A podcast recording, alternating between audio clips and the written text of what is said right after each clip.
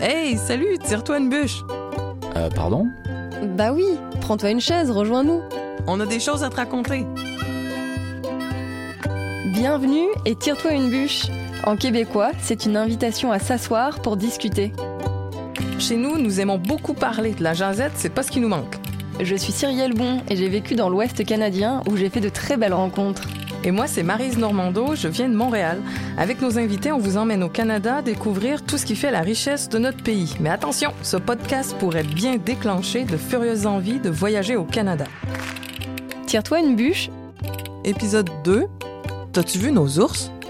Un podcast de Destination Canada.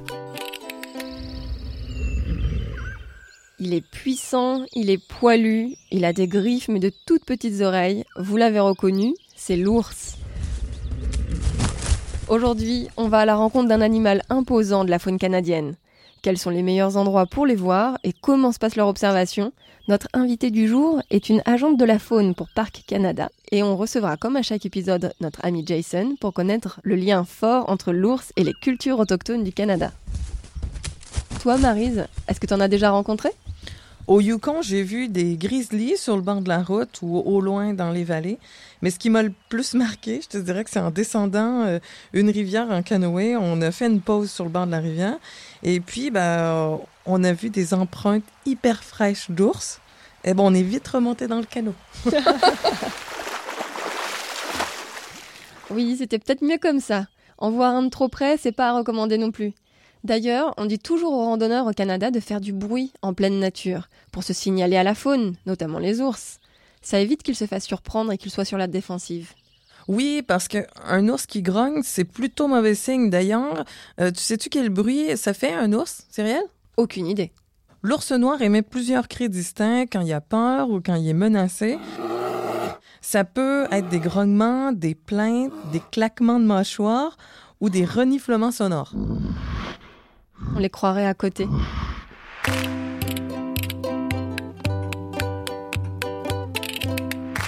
On enchaîne avec notre quiz, aujourd'hui sur les ours de ton pays. Question toute simple pour commencer, à 30 sous. De quelle couleur est la peau des ours blancs? J'ai découvert, il y a pas longtemps, eh bien, figure-toi que la peau des ours blancs est noire. Ça permet d'absorber la chaleur du soleil. Leurs poils sont blancs, c'est pour se camoufler évidemment, mais aussi pour conduire la chaleur du soleil jusqu'à la base des poils, donc jusqu'à la peau. Question à 1 dollar maintenant. C'est le prix d'un pain banoc pour casser la croûte en randonnée. Connais-tu le lien entre Winnie l'ourson et le Canada? Ah, j'adore l'histoire de ce petit ourson jaune en peluche. Winnie l'ourson a en fait été inspiré d'un vrai ourson venu de Winnipeg au Canada, qui était surnommé Winnie. L'animal a été donné au zoo de Londres par un capitaine vétérinaire dans l'armée canadienne pendant la Première Guerre mondiale. L'auteur anglais Alan Mann a visité le zoo de Londres avec son fils et s'en est inspiré pour créer le personnage de Winnie the Pooh. D'ailleurs, on trouve une statue commémorative de Winnie l'ourson au Manitoba dans le parc Assiniboine à Winnipeg. Bravo Dernière question. À 20 piastres cette fois, c'est-à-dire 20 dollars. Le prix d'une location de canoë en fait. Dans quelle région canadienne trouve-t-on des plaques d'immatriculation en forme d'ours polaire? Le Yukon? Ah non Euh, bah Manitoba alors. Toujours pas, un peu plus au nord. Elles sont iconiques, les plaques d'immatriculation des territoires du Nord-Ouest. J'en ai d'ailleurs récupéré une pour ma collection.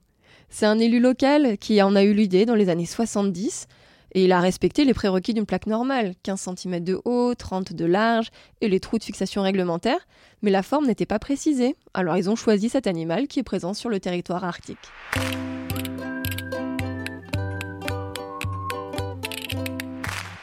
J'aimerais tellement voir des ours à nouveau. Quel est l'endroit au Canada où on a le plus de chances d'en observer? Ben, pour l'ours noir, on va pouvoir tanger ça, c'est le plus répandu. On en trouve 900 000 au monde, dont 380 000 au Canada, ça veut dire plus de 40% C'est vraiment le pays idéal pour en voir dans leur habitat naturel. C'est en plein ça. Au Canada, l'espèce est présente partout, sauf dans les régions les plus méridionales, comme l'île du Prince-Édouard, par exemple. Vous pouvez rencontrer un ours n'importe où, même dans les terrains de camping et les sentiers très fréquentés. Les ours essaient généralement d'éviter les humains, mais parfois il peut y avoir quand même des rencontres. Et on m'a parlé d'une sous-espèce de l'ours noir, le mystérieux ours esprit au pelage crème. C'est un ours fascinant et hyper rare. Euh, il n'en existe que 400 environ dans l'Ouest canadien. L'ours esprit est aussi appelé l'ours kermode. Sa fourrure est blanc crème à cause d'un gène récessif qui est rare et euh, c'est pas pour autant qu'on le considère comme albinos parce que la pigmentation de sa peau et ses yeux est normale. Euh, Celui-là, on le trouve uniquement dans la forêt pluviale de Great Bear, euh, qui est au nord-ouest de la côte, vers Klemtu en Colombie-Britannique. Et si je voulais voir des grizzlies plutôt? Alors, direction leur habitat naturel dans l'ouest canadien. Sur les quelques 20 000 grizzlies au Canada, on en trouve environ 700 000 au Yukon, 5 000 dans les territoires du nord-ouest, 6 500 en Colombie-Britannique et 1200 en Alberta. Sinon, euh, il y a des endroits dans les Rocheuses comme Jasper en Alberta qui sont fantastiques pour en voir dans leur habitat naturel. Super Allez, on termine avec les ours blancs. Ah, les ours polaires. Euh, Il y en aurait 25 000 au monde, dont 60% vivent au Canada. C'est le plus grand de tous les ours. Il pèse presque autant qu'une petite voiture. Pour se nourrir, ce carnivore cherche du gras. Il est très friand des phoques annelés. Il dévore leur graisse et leur peau. Et puis, il laisse souvent une bonne partie de la viande aux charognards. Est-ce que c'est vrai que les ours polaires sont considérés comme des mammifères marins? Oui, ils ont même des pattes palmées parce que leur existence dépend des phoques. Ils résident sur la banquise où vivent leurs proies dans les régions polaires arctiques comme le Grand Nord canadien, le Yukon, euh, les territoires du Nord-Ouest ou le Nunavut, et Churchill au Manitoba. D'ailleurs, Churchill est surnommé capitale des ours polaires parce qu'ils se rassemblent au Cap en octobre-novembre en attendant la formation de la banquise d'hiver sur la baie du Tson pour aller chasser leurs phoques.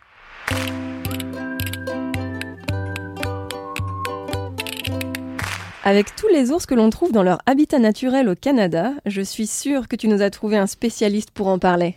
Oui, je connais Sonia. C'est une agente de la faune pour Parc Canada à Golden, en Colombie-Britannique. On a de la chance qu'elle soit avec nous pour partager son quotidien. Bonjour Sonia, comment ça va? Bonjour Marie, bonjour Cyrielle, ça va bien, merci. Les ours, qu'est-ce qu'ils mangent? Les ours mangent des différentes choses dans des différents endroits. Mm. Euh, dans les rocheuses canadiennes, euh, ils commencent dans le fond des vallées au printemps et mangent la végétation verte fraîche. Puis en été, ils se déplacent plus haut dans les montagnes pour suivre l'émergence de la nouvelle végétation, manger des écureuils terrestres et creuser des racines. Puis à l'automne, ils redescendent pour se nourrir de baies mûres et remontent enfin dans la montagne juste avant l'hiver pour creuser une tanière et hiverner. Mais sur la côte, les ours ont accès à l'océan et à des rivières pleines de saumon. Ils creusent des palourdes et d'autres fruits de mer le long de la plage. Ah, c'est marrant parce que du coup, les ours sont plutôt végétariens dans la forêt, mais ils peuvent manger du poisson quand ils vivent sur la côte. Oui, c'est ça. Et puis aussi, les ours sont également des détritivores. Ils profitent de toutes les sources de nourriture qu'ils trouvent sur leur chemin. Des carcasses, du grain déversé de la voie ferrée, ton barbecue, ton pique-nique ou tes déchets. Et alors, si on campe dans les rocheuses et qu'on aperçoit un ours, comment on peut faire la différence entre un ours noir et un grizzly? Euh, tout d'abord, les ours noirs ne sont pas toujours noirs. Ils peuvent être bruns, roux, blonds, gris-bleu ou même blancs. Et ils ont souvent une tache blanche sur la poitrine.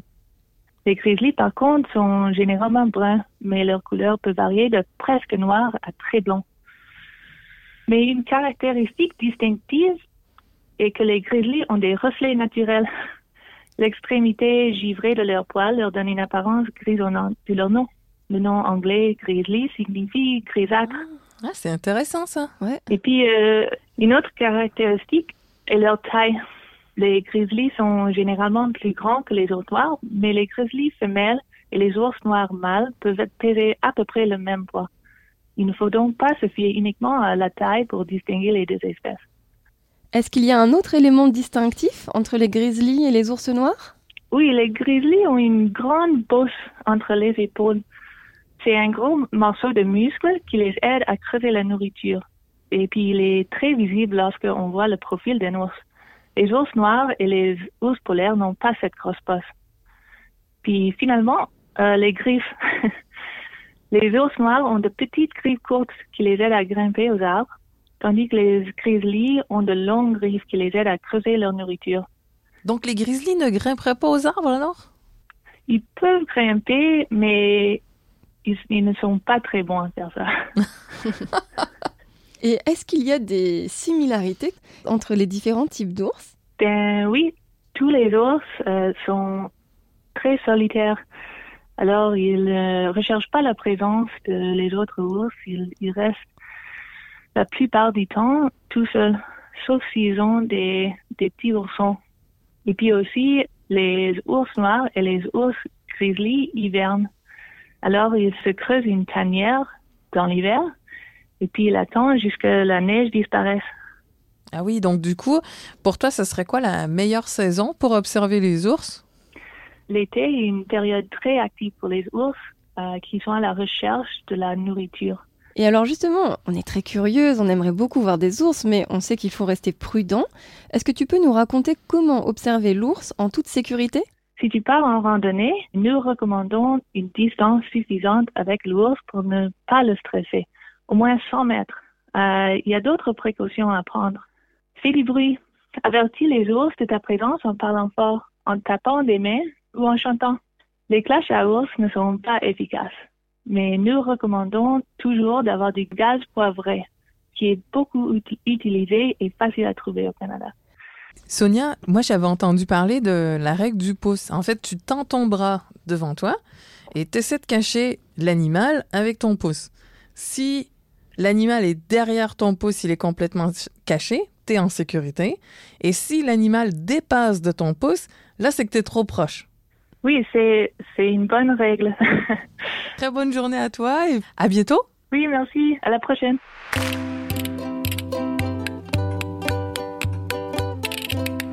Comme les ours bruns ou blancs vivent dans des endroits reculés où ils ont tout l'espace nécessaire pour leur survie, pour les observer dans leur environnement naturel, il faut sortir des sentiers battus, il faut aller dans des communautés éloignées, parfois uniquement accessibles en hydravion ou en bateau, et accepter l'expertise de ceux qui organisent ces séjours d'au moins trois jours pour observer des ours dans leur plus grand respect.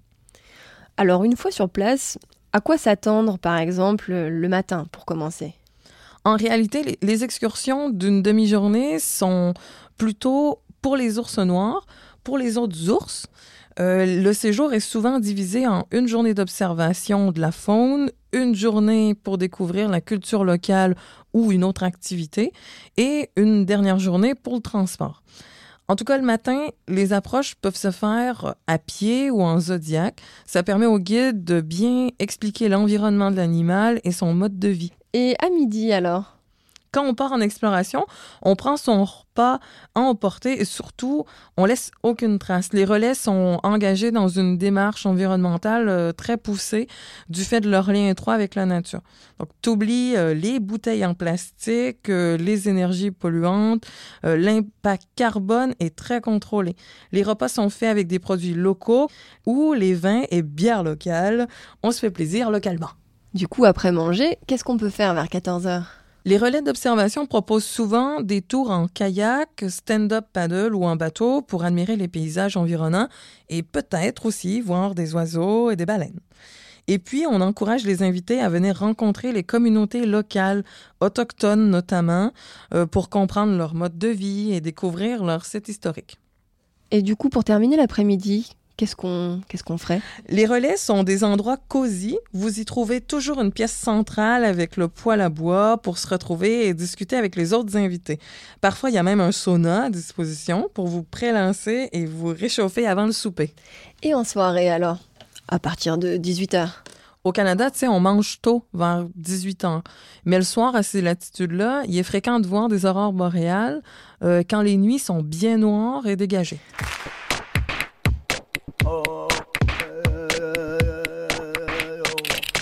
On va terminer cet épisode avec notre ami Jason Picard, qui a aussi plein d'anecdotes à nous raconter. Il est membre de l'Association touristique autochtone du Canada. Bonjour Jason. Coué, Cyrielle, coué, Marie, comment allez-vous? Bien, merci d'être avec nous. On sait que l'ours est un animal important dans la culture autochtone. Peux-tu nous expliquer pourquoi? Oui, l'ours, euh, ben écoute, encore une fois, c'est c'est dur de l'expliquer pour la, les cultures autochtones, parce que chaque culture a son histoire après euh, à propos des ours. Au Canada, on est plus de 634 communautés autochtones et on a tous nos propres histoires, nos propres euh, traditions autour des ours.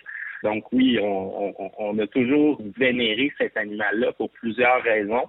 Si je prends l'exemple de chez nous, la nation Huron-Wendat, euh, l'ours est considéré comme l'homme de médecine. Donc, on a une vieille, vieille légende euh, qui raconte qu'un jour, euh, il y a un ours, en fait, qui a donné la médecine aux peuples autochtones. Pour nous, les, les, les Hurons-Wendat, l'ours est symbole de médecine. C'est vrai que je n'imaginais pas les ours comme ça. On a vu que les grizzlies peuvent être des très bons creuseurs, les ours noirs plutôt des grimpeurs qui restent cachés. La médecine, est-ce que tu peux nous en parler un peu plus? La légende, c'est qu'on veut que euh, un jour, en fait, il y a un ours, il y a une famille d'ours qui a kidnappé une jeune femme d'un village. Et euh, elle, à, chaque jour, en fait, les ours lui en apprenaient sur les plantes médicinales, sur euh, les façons de guérir son peuple. Et au bout de un an, en fait, de 13 lunes, comme on disait à l'époque, ils ont relâché la jeune femme et l'ont renvoyée dans son village. Et lorsqu'elle est revenue au village, tout le monde la croyait morte. Euh, et elle est revenue avec cette connaissance qu'elle a partagée avec le reste du peuple autochtone de Wendake. Et maintenant, c'est comme ça qu'on a appris, en fait, sur les plantes médicinales que nous retrouvons dans nos forêts. Peux-tu aussi nous parler de la cogestion des populations d'ours par les parcs et les Autochtones?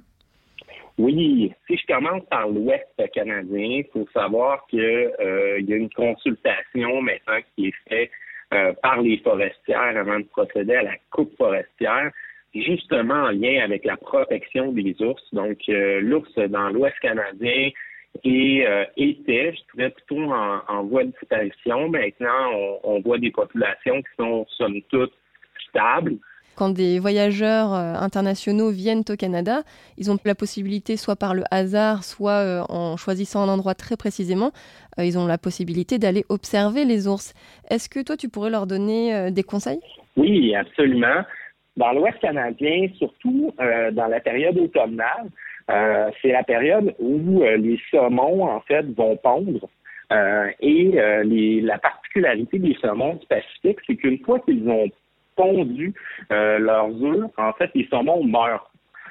donc, ils se laissent dériver par le courant des rivières on retrouve des milliers et des, je dirais, des dizaines de milliers de saumons morts le long des rivières.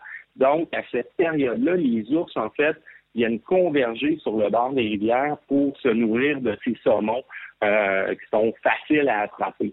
Donc, euh, donc là, les chances d'observation de grizzly sont immenses. Merci beaucoup, Jason. On se retrouve bientôt pour le prochain épisode. Ça fait plaisir. Bonne journée. Merci. Tire-toi une bûche, c'est fini pour aujourd'hui. Merci pour votre écoute. On espère que cet épisode vous a plu. Si vous voulez en savoir plus, visitez le site de l'Office de tourisme canadien, explorercanada.fr. Et pour découvrir les activités en France et au Canada, direction corridorcanada.ca. Si vous avez aimé, abonnez-vous à ce podcast et notez-le. Laissez-nous aussi un commentaire sur la plateforme que vous utilisez, puis surtout, parlez-en autour de vous. Merci et à, et à la, la prochaine. prochaine.